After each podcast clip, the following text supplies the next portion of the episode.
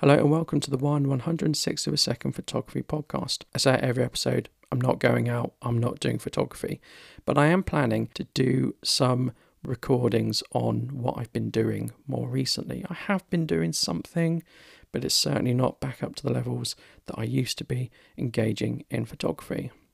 So I'm still looking back while I'm getting those episodes recorded, and I'm looking back and one of my favourite episodes that I did, well, I say fairly recently, it wasn't right at the start, maybe it's in sort of the halfway mark, is an episode I did with Peter, episode seventy-two, about photographing in a war zone, photographers in a war zone.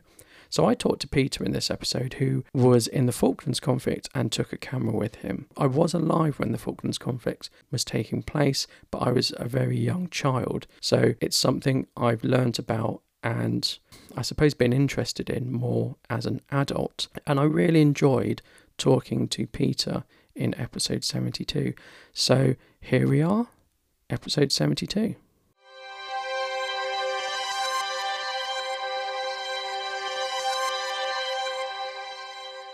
Hello and welcome to the one one hundred sixth of a second photography podcast. In today's episode, I'm joined by Peter. And what's really interesting about Peter is he's taken some images in a war zone. So Peter, would you just like to introduce yourself? Hello, my name is Peter Blackman. I'm now a semi-retired professional photographer. So Peter, we're talking about images taken in a war that was some time ago. Can you just set the scene, the political landscape, why there was this war, when it happened, because some of our listeners won't have even been born when it happened. These were pictures that were taken in the Falklands conflict in period April, May, June nineteen eighty-two. At that time, Argentina, which has always had a claim to the Falkland Islands, although I think if you read the history it's not quite clear why Argentina should have the claim, but even so, at the time Argentina was ruled by a military junta headed by a General Galtieri. Um, this had not this was not a popular uh, government in any way. Um, e- there were massive economic failures, and if you disagreed with the government you were likely to vanish sometime during the night. And as a way of diverting the population's attention, Galtieri decided he would invade the Falkland Islands. Falkland Islands are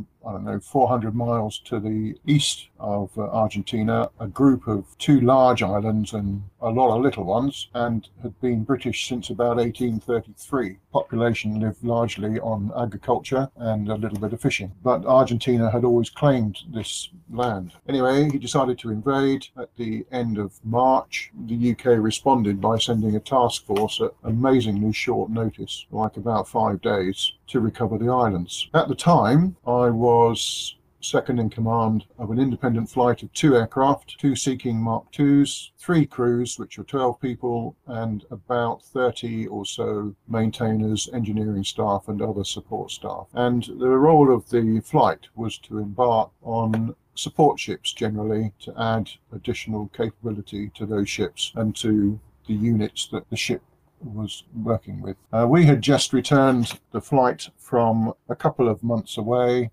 at the end of March, and on the Friday, which I think was probably the first or second of April, we were sent to four hours notice to embark, and we embarked on the uh, fourth and sailed on the fifth of April. Took about three weeks to get down there. We were working with the task group, and our role was to do as tasked, which was either anti-submarine patrol, um, surface searching, looking for um, any kind of ships or whatever, uh, and also helicopter delivery service around the task group, uh, as we were asked to do. Not only was I the two I C of the flight, I was also the tactical leader, being the senior person in that field, and I was also the operations officer. So in addition to doing my flying bits, I was also doing what you might call the operational admin. The pictures that I put up were a selection of those I took on the way down south during the task group periods in out in the exclusion zone that was established, and also for a short period at the beginning of June we were sent to supplement the landing force by helping to unload equipment of the reinforcing Army Group, which was five Brigade. After that, we then were sent down to take part in the recovery of um, South Thule, which is a tiny little island about six hundred miles to the south of South Georgia, where the Argentines had established an illegal weather station. Uh, so that's the basis and the background of um, these pictures.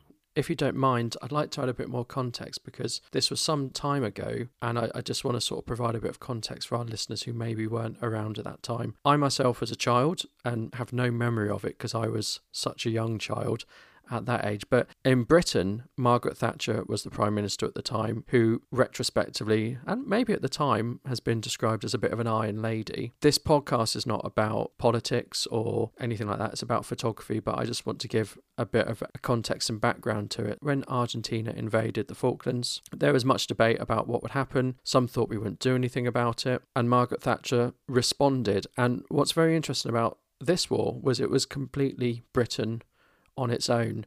All other wars that have happened recently, even going back to the World Wars, have always been a coalition of allies. In this regard, Britain went on its own. Britain sent its fleet down to the Falklands. Britain did some bombing runs, the famous Vulcan bombers, and completely took the war on its own, which has not done since. There was some controversial decisions made. The sinking of the Belgrado was, was one that comes to mind, but it was a very unique episode in British history. So when I saw the pictures you'd put up, Peter, I was I was very interested. And of course, not only was it a different era with a conflict on the other side of the world, but it was also a different era in photography. You were using film then. Digital did not exist. When did you get time to take some images? I think what is most unusual about the Falklands conflict is that it was in a place that no one expected to fight.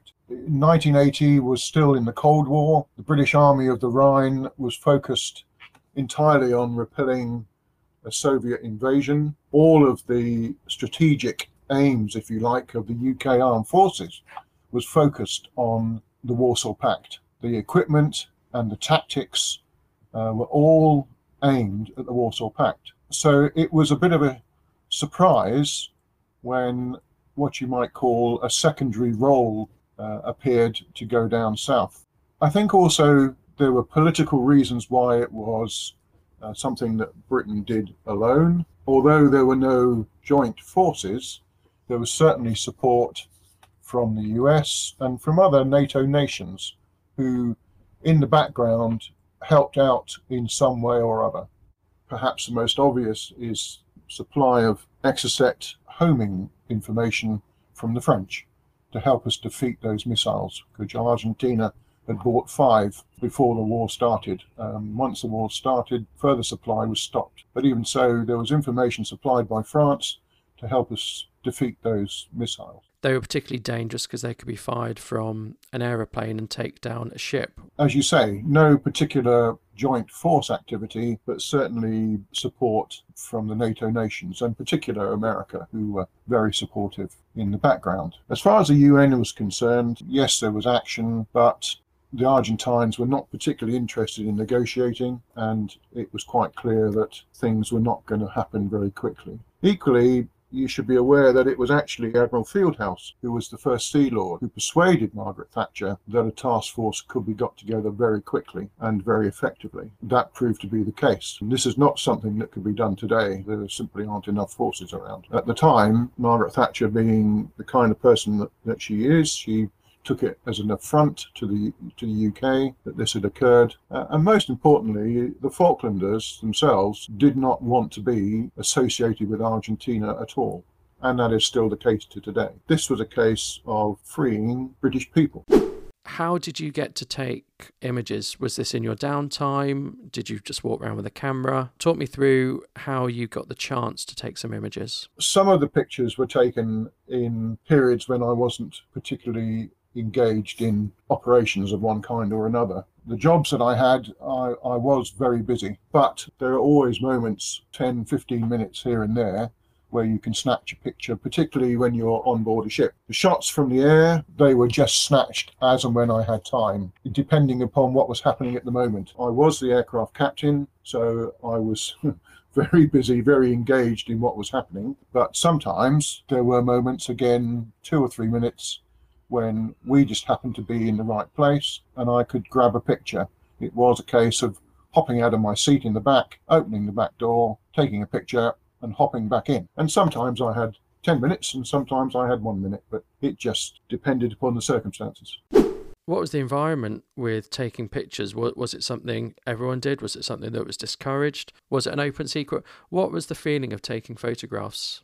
Nothing was said. There weren't that many people taking images, unlike today, when you see all the head camera stuff from Afghanistan and so on, and, and other conflicts. That was not the circumstances. People generally didn't take pictures, not because it was frowned upon, but it just wasn't, it just wasn't considered that much, if at all, and nothing was ever said to me about taking pictures. Now, you used film, and for those people who haven't used film, you need to be fairly careful with it because it's sensitive to light. And then once you've taken your images, you need to store it without any light getting on it, and then you need to develop it. Did you just wait till you got back to the U K to develop it, or did you develop it while you were away? I used a mix of Kodachrome twenty-five, which is a slide film, Ektachrome sixty-four, again another slide film, and various black and white films that I happened to grab as I left. Kodachrome twenty-five, twenty-five stands for the I S O, so you realise that it's a very, very low I S O setting, as is in fact Ektachrome sixty-four. But a Kodachrome twenty-five gave a magnificent reproduction, but it needed specialist processing, so that had to be sent away to Kodak to be done. Uh, Ektachrome sixty-four could be done by yourself if you wanted to get into that, but I never bothered, so I also sent that away. But I did process my own black and white film, uh, and I did that when I got back after the conflict. There was no time or space to have the equipment around to process. I've developed my own film and I've developed negatives, but I've never developed slide film, which is a positive film. I understand that is much more tricky and it's not much more fragile, but it's much more difficult to get the correct exposure, isn't it? It doesn't have so much latitude, slide film. I had to control my urge to snap away because I didn't have much film. I think I had about eight rolls of thirty-six exposures, and then I had some black and white, but so I couldn't I couldn't snap away. When you process color film, uh, negatives, if you're careful, it's no problem, but transparencies, A, you have to get the exposure right, and a lot of professional photographers at the time would would do exposure bracketing to make sure they got it right, because it was quite obvious when it was wrong. Processing color transparency, you have to be spot on with your temperature values and so on, and your timing. Ektachrome sixty-four could be done quite easily. It's just having the right chemicals and, and making sure that you were precise and accurate in your temperature control and so on. Uh, and black and white, of course, was again very similar, but there was a bit of latitude in it. So going into a war zone, you, I'm, I'm guessing, did you just pick things up that were in your house because there was a lack of time, or did, did you plan to use slide film? Because probably going into a war zone, going into the unknown, if I was a film photographer, I'd certainly take negatives for that that extra latitude at the end. Yes, I had I time, I would have. I had literally just unpacked from being away from two two months. As I say, on the Friday morning we were told to get going, and we did over the weekend. So I had to go home and pack. I grabbed what I had. I had no. I just picked up all the rolls of film I had on the way to embarking. My The ship was in Plymouth, so we actually flew from my base at Coldrose to Plymouth. I was allowed to go in to my cousin's wedding, who was a Royal Marine at the time, and his wedding had been brought forward because he was going to embark too. So on the Sunday, my wife was able to drive me up via the wedding, and I then joined the ship uh, from ashore. So it was a case of grabbing what I could, and then I had no opportunity to get any more. I thought that would be the case, that it was grabbing what you could rather than preferentially choosing those films. A while ago, well, we're sort, sort, sort of talking over ten years ago, I think, I was at home playing on my Xbox, the first, not the first Xbox, the second Xbox, the three sixty, and the doorbell went, and it was my friend at the door, and he'd just come back from Afghanistan, and obviously, oh, hello, how are you? Wasn't expecting to see you, and he got out of his bag uh, a portable hard disk and said, oh, look, I've come back from Afghanistan. These were all the pictures I took, so we plugged it into the Xbox, and we looked through them, and he just had a very simple point and shoot. They're all taken on automatic. He was able to, in his downtime, copy them using a computer onto a hard disk. So he had two copies, and we sort of sat and, and went through these photos for, for over an hour, just talking about his time in Afghanistan. He was fine and stuff, and it wasn't too hairy from, from what he was saying, but he was infantry. That sort of brings to home how much things have changed, how you would have had eight rolls of film at thirty-six exposures per film. He could always take another image if it didn't come out right. He could check it while he was there. He could back it up. Times have really moved on from film photography, haven't they? I obviously now use digital cameras. Whilst you still have that carefulness about taking images, you don't, you know, you, you try not to waste the image. Of course, it doesn't matter anymore. So, so you can be a lot freer. And of course, the instant response, the opportunity to review them and redo them and so on. Although when you're under this kind of pressure, you, if you're not there working as a photographer, you probably wouldn't necessarily have the time to stop and have a look, see, did that come out well, you know, unless it was in a quiet period.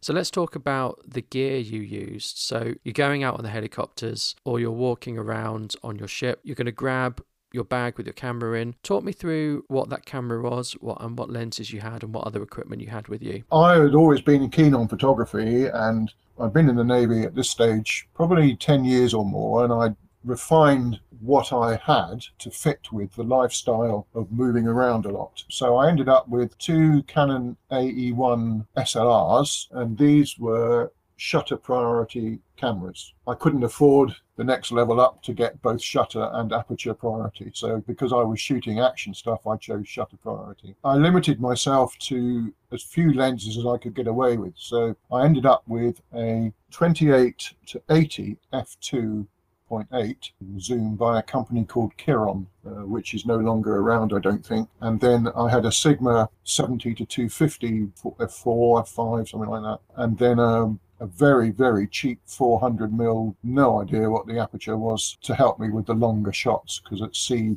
of course, don't necessarily get very close. Uh, and that was all in a very simple little shoulder bag. I had some, some filters, generally polarizing and uh, U V protection filters.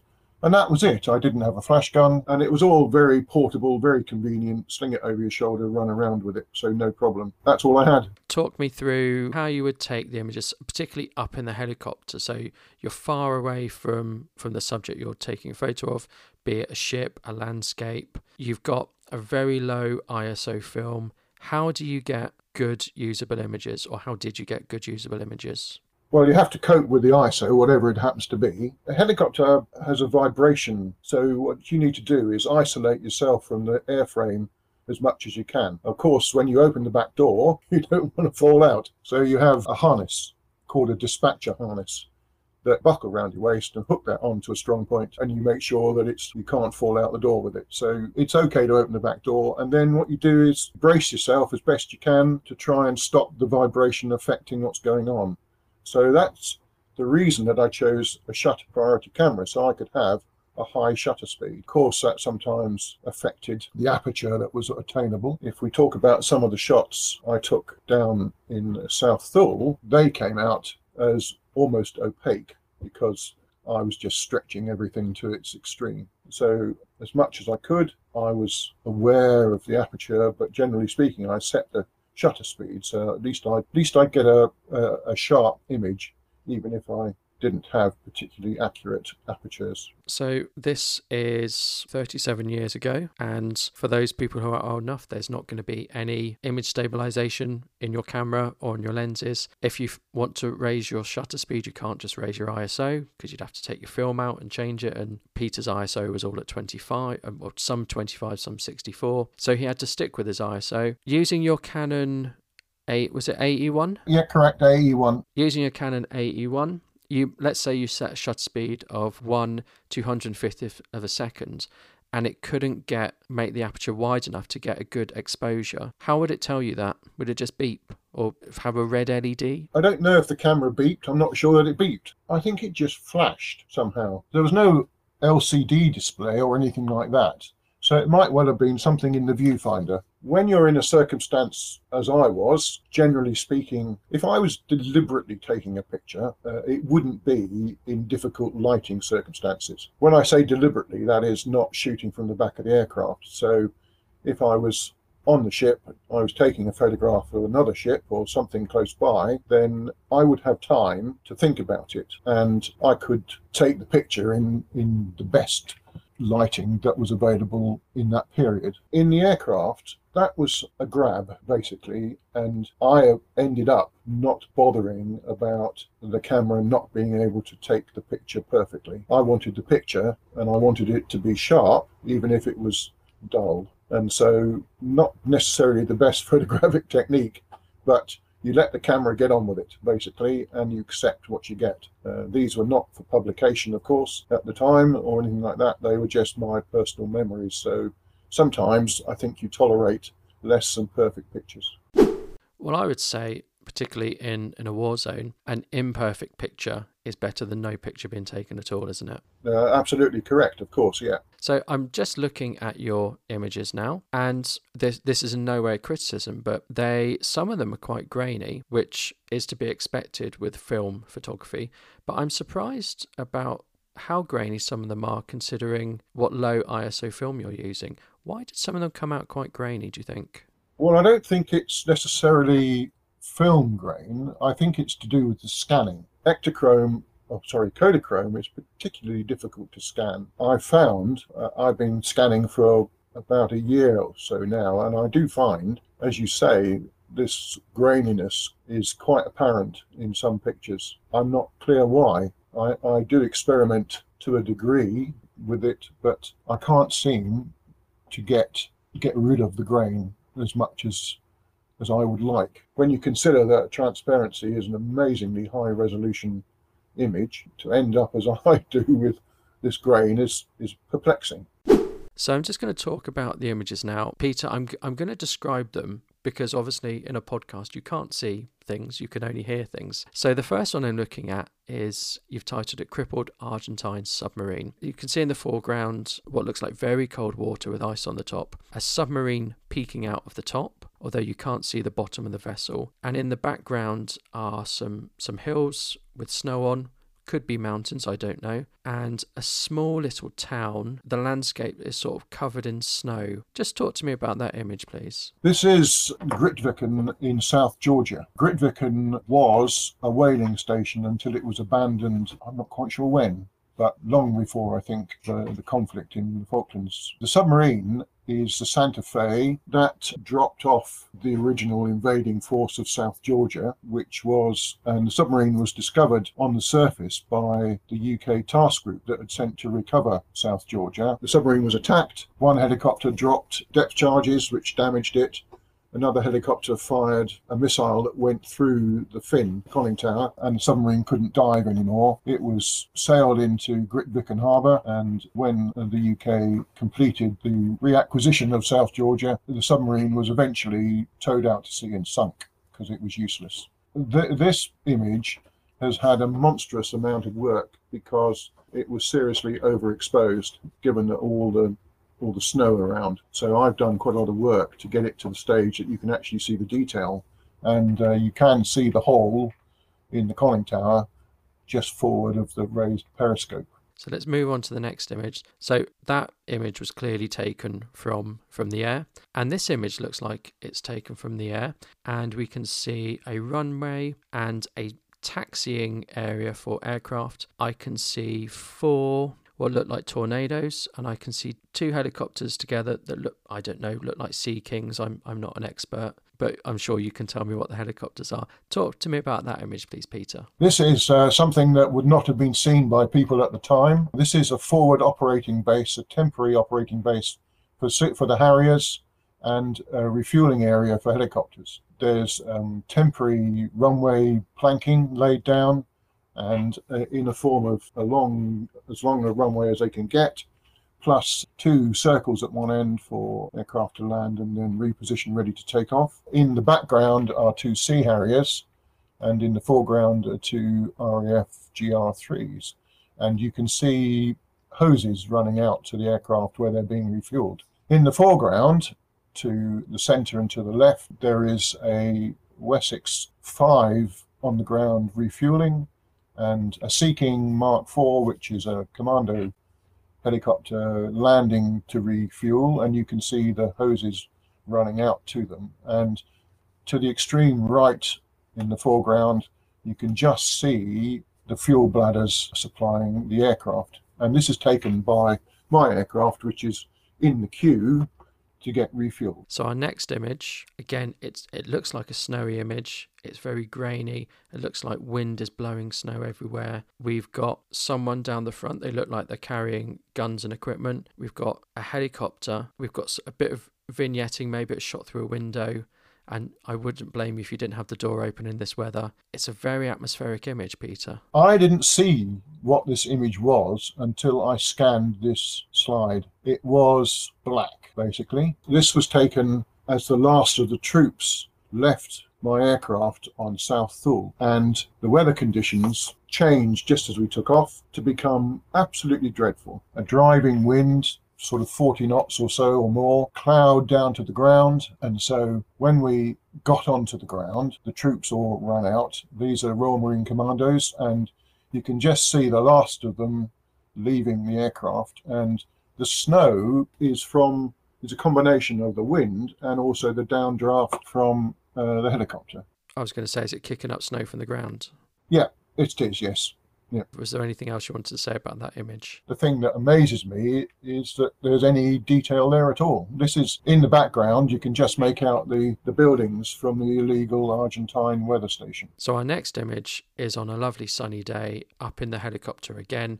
It looks like perhaps you've shot through the window. I'm not sure. It's hard to tell. And it's just of what looks like two British ships side by side, although I can't tell that they're British, but I'm guessing they are. This is a shot of actually three ships replenishing, and in the background you can see some land, and that is South Georgia. The distance, although it doesn't look very far, it's actually about twelve to fifteen miles away. It just illustrates the complete lack of pollution in that part of the world. And the three ships, if you look in the center of the group of ships, you can just see a little mast sticking up with a flat bit, and that is the mast of a little frigate, which is on the far side. A tanker in the front, in the middle is a stores support ship, and frigate is on the far side. And that re that replenishment is to provide stores for the trip down to South Thule. The tanker embarked a company of Royal Marines, and they basically needed extra grub. They got that from a store ship, and that's that's a replenishment at sea, and it's a regular thing that's done in the Navy. The Falklands were very southerly, weren't they? They're towards the bottom end of South America. It's not a very well inhabited area, is it? So it must be a beautiful location, but also quite a hostile location. It is beautiful. I, I didn't have a lot of time, and I never got, I, I didn't go back, as quite a lot of people did to, after the war, when uh, there was a strong element of force down there. Lots of folks did go back and had a chance to look around. South Georgia is quite magnificent scenery, but as you say, it's an incredibly hostile environment to work in. The sea is cold. It's basically below, south of all land. So consequently, the wind and the water, the waves just move around the world, and you get sudden changes of weather. The previous slide showed you that with, as we took off, the it went from being a beautiful sunny day to dreadful, so I mean, you know, horizontal snow and so on. And so it, it is a very hostile place to be. And if you read the history of the recovery of, of South Georgia, you'll know that helicopters crashed on the glacier when they were delivering the S A S because of such strong gusts of wind. So, yep, tricky place to be, but very, very beautiful. And in a non-combat situation, a wonderful place for photography, endless opportunity for wildlife, great photographs, but during a conflict a little bit more difficult. I'm going to skip this one. I'm going to come back to it because, speaking of weather, this is quite harrowing, this image. So again, just describing to our listeners, it's clear this has been taken from the air because you can see part of the helicopter. You can see a big ship. It looks like a cruise ship, and I know that cruise ships were commandeered to take troops down. I can see a helicopter in the foreground as well above the above the ship. What you have is the S S Canberra, which was a cruise ship taken up for trade. Behind the shed, a very large helicopter platform was, was built. What you see is an aircraft delivering an underslung load to that platform. Uh, behind it are a number of support ships. You can see a, a red hull over to the right-hand side. I'm not sure which ship it is, but that's again, a commercial ship taken up from trade. And then the land, well, it, it's rather like a gentle version of some Scottish lochs down that way. What you see, this great white line of cloud, is exactly that, very low level cloud or maybe even fog just on the hilltops. And then, of course, it's overcast. That cloud is the reason that uh, we couldn't do the first job we were sent to do down there, which was to reposition the Rapier batteries. That's the anti-aircraft missile batteries, because the cloud prevented us getting to them. This last image is my favourite. So it's at sea, you're obviously in the sky again, and there's a, a ship. I know for people in the Navy, I shouldn't say boats and ship interchangeably because I know they're different things. And we can see against the sun, there's a helicopter. So just talk us through that image, Peter. This is another grab shot, and actually this is in San Carlos Bay with the uh, landing force. I think this is the S S Elk, which was a container ship or a cargo ship, uh, a, a ferry ship, I'm not quite sure, but it had a lot of ammunition. This was sunset, and we were low lifting ammunition ashore, and I just happened to see, whilst we were in the queue to go and get our load, our other flight aircraft was turning into the sun, and it just was a grab shot for that picture. I just I just liked the shot, the opportunity, and um, and it came out quite well. It came out lovely, Peter. Well done. You obviously took film images in that era, and obviously to share them now, you've had to digitize them. Talk me through your scanning workflow and any editing you've had to do after scanning. I have um, a Nikon CoolScan L S five thousand scanner, which is a negative transparency scanner, thirty-five mil. I don't believe it's available these days, but I did buy it some time ago with the intention of scanning my pictures in due course. Uh, the software that I use, the original software from, from the Nikon, no longer works in Windows. It's that old. But there is something called ViewScan, a very, very good scanner. It will control any kind of scanner, whether it's a flatbed or, in this my case, a film scanner. I have been experimenting trying to get a decent output, and, and I can tell you that the stories about scanning Kodachrome twenty-five being very difficult are quite accurate, particularly when you're trying to get the range of colors that you can get with Kodachrome twenty-five. I have uh, some shots of sunset with a replenishment at sea of a ship alongside with some extraordinary colors reflected in the waves. I haven't been able to scan that to my satisfaction. Some of the images are, are damaged. I'm not quite sure what there is, some sort of growth on them, and so you end up with a picture that does require a great deal of post-processing. I use a selection, a wide selection of processing software.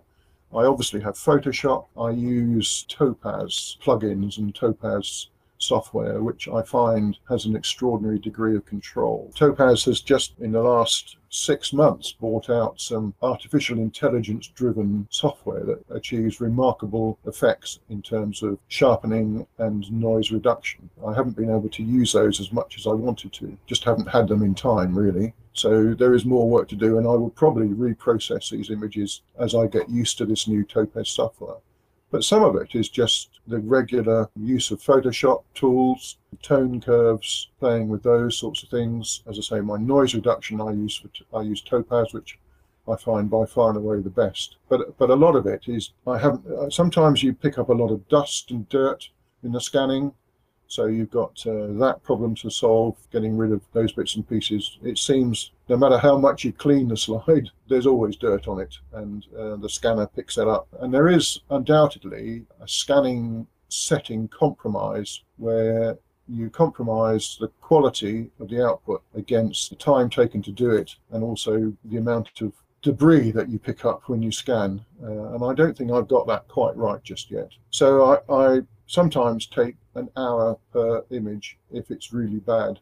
And the images, for example, from South Thule, the particularly dark ones, took ages to try and pull something out of them. We've come to the end of our discussion, and I, I want to thank you. It's been a really interesting discussion and a really interesting look back at history. Where can listeners find your work online, Peter? Well, my website is being redone, but it is peter b photography, all one word, dot co dot uk. Thank you. And you can, of course, click on that in the link below. So I just want to say thank you very much to Peter for appearing, and thank you very much for listening, and we'll see you in the next episode.